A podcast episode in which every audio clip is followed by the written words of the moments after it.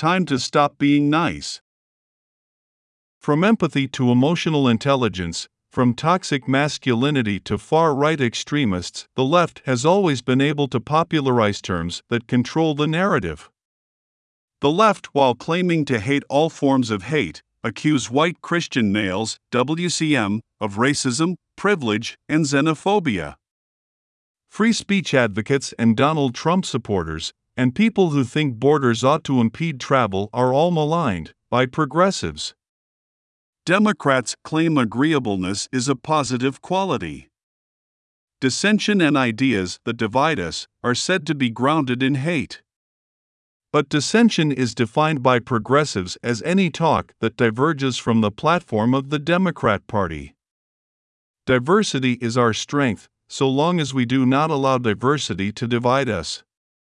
We must embrace all cultures if we are white, while embracing our own, unless we are white. White culture is portrayed as exclusionary. It must be avoided, and it must not be protected.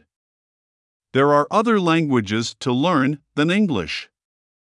There are other dishes to eat than white people's food. Why be racist and eat what Europeans and North Americans eat when there are so many other cultural options? Christians are told CIS gender preferences are based on unacceptable Judeo Christian values. Families like gender are fluid. A family is more than what WCM say it is. Conservative values are not the most desirable values to live by.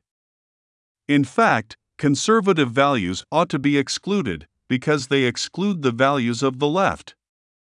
According to progressives, there are no desirable values or preferred pronouns, except when it came to gender preferences. All options are to be on the table, other than the conservative option. No one had the right to claim there was a hierarchy of merit, except the left. It was as if we could make any choice we wished, so long as we did not claim we were making a choice that was right. Any option but the right one was permitted. Being nice was the only option open to us. Be nice or be cancelled. Words were called weapons and ideas were claimed to be testaments to hate. It was never appropriate to call another person's choices into question. To question a choice suggested there were wrong choices. If there were any wrong choices at all, they were the ones parents made for their children. If a three year old chose to adopt a different gender or set of values than what her parents had picked for him or her, no one had the right to question them, least of all the parents who had already messed up the child's birth certificate. There were no issues that were of such importance to justify not being nice. Being nice was the ultimate good. To be nice was the first order principle of liberalism, nothing was to come before it.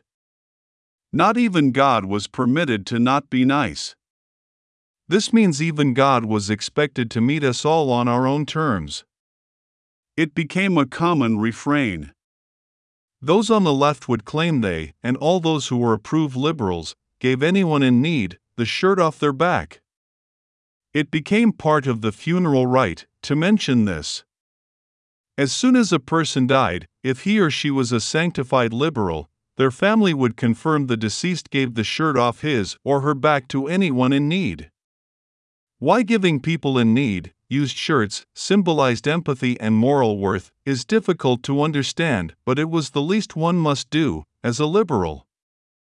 Charity has always been a part of the moral landscape of the West. If we have been hated for anything more than our ability to win wars, it is our compassion. The West has paid out more and suffered more setbacks due to our acts of charity than we have because of our empire building. Reconciliation is a direct appeal to our charitable nature. No one goes to the descendants of Genghis Khan demanding compensation for the harm he did. No one asks Islam for recompense. It is to the West that appeals are made. The very fact that we are approachable and that our enemies are confident in our sense of justice is proof of the superiority of Western culture. Had the wars gone the other way, whites would still be enslaved and oppressed, and there would be no talk of restitution or of the natural rights of men. Often the hate for the West is hidden by the desperate need for help. The cry from the victim is real, as they are in need, but more is never enough. It is not that the East is not in need, it is if something was stolen from them, it was taken from a thief. But sometimes the need is not sufficient to motivate the giver to provide all that is wanted. The politics of reconciliation permit the beggar to determine the level at which the giver must give. Beggars no longer grovel at the feet of their benefactor, they sit on a throne of victimhood and intersectional superiority and demand restitution. Interestingly, liberals have linked human value to alienation. The more one is alienated from whites and their culture, the more valuable one is. The lowest set of values is the WASPO-MCIS, where the white, Anglo Saxon Protestant who is old and male and CIS gendered. How many demerits each factor represents is not clear, but each feature has a negative value. White people gain some value by placing themselves on the alphabet scale, but remaining CIS gender is a definite reason for a low intersectionality score. Conservatives have always been at a disadvantage when it comes to dealing with the left. A lot of this can be attributed to the way conservatism is defined. To be conservative is to be less progressive than the radical left. As the left pushes closer to communism, the right serves as an ideological anchor. Regardless of how reluctantly it happens, the right is dragged further left. During the process, the right has adopted much of the left's value structure, though many on the right do not wish to admit it. Progressives want power.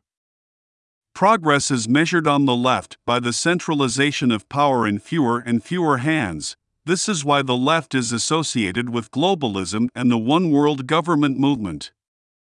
Power is having control over property in the real world. The left is grounded in a realism that views anything that cannot be seen an illusion. Power is manifested in the visible property that one has title to or control over. This focus on physical things gives the left an advantage. The money they control and the people dominated represents real property. These things can be measured, and having an objective understanding of progress and progressivism gives the left a real advantage. The left desperately wants to win because winning means wealth. The right, to a large extent, has adopted the left's narrative. Politics has become a struggle to gain control of as much property as one can, using any means necessary. But there is no greater measure of the success of the left than the right adopting the same set of values embraced by the left. But in this all out war for power, the right is at a disadvantage. Being nice in a genocidal conflict makes little sense. We either take the gloves off and fight the left on their terms, or we return to our conservative roots. But a return to the roots of conservatism does not involve pacifying the left. The left has become experts in the manipulation of identity, playing the victimization card, and creating intersectionality structures. In this, the right is seriously outmatched.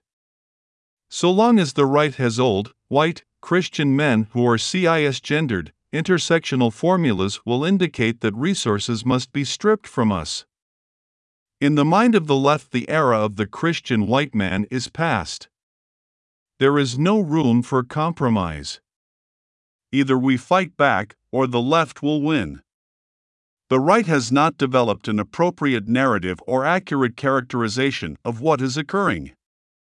We have been too lazy to develop our own explanations and have preferred to embrace the left's view of history. This Stockholm effect has been so pronounced that BLM is embraced more by whites than blacks. The destruction of white culture is an agenda of white liberals who attempt to justify their own extinction at the hands of migrants. Conservatives view elections as a contest between two parties to see which has the best platform. However, the left supports programs and policies that will destroy Western culture. This is not a campaign about policy but about survival. The right wants to put more money in the hands and pockets of individuals. The left wants to destroy the economy and the institutions on which democracy rests. It's time to stop being nice. It's time to stop funding institutions and movements that seek to destroy the goose that lays the golden eggs. The West sends aid to the East and props up the left and the East, and the left uses these funds and this aid to undermine our values and even our ability to help them. There is no one who will help us if we lose our freedom. There is no funding for the West if our economy goes down.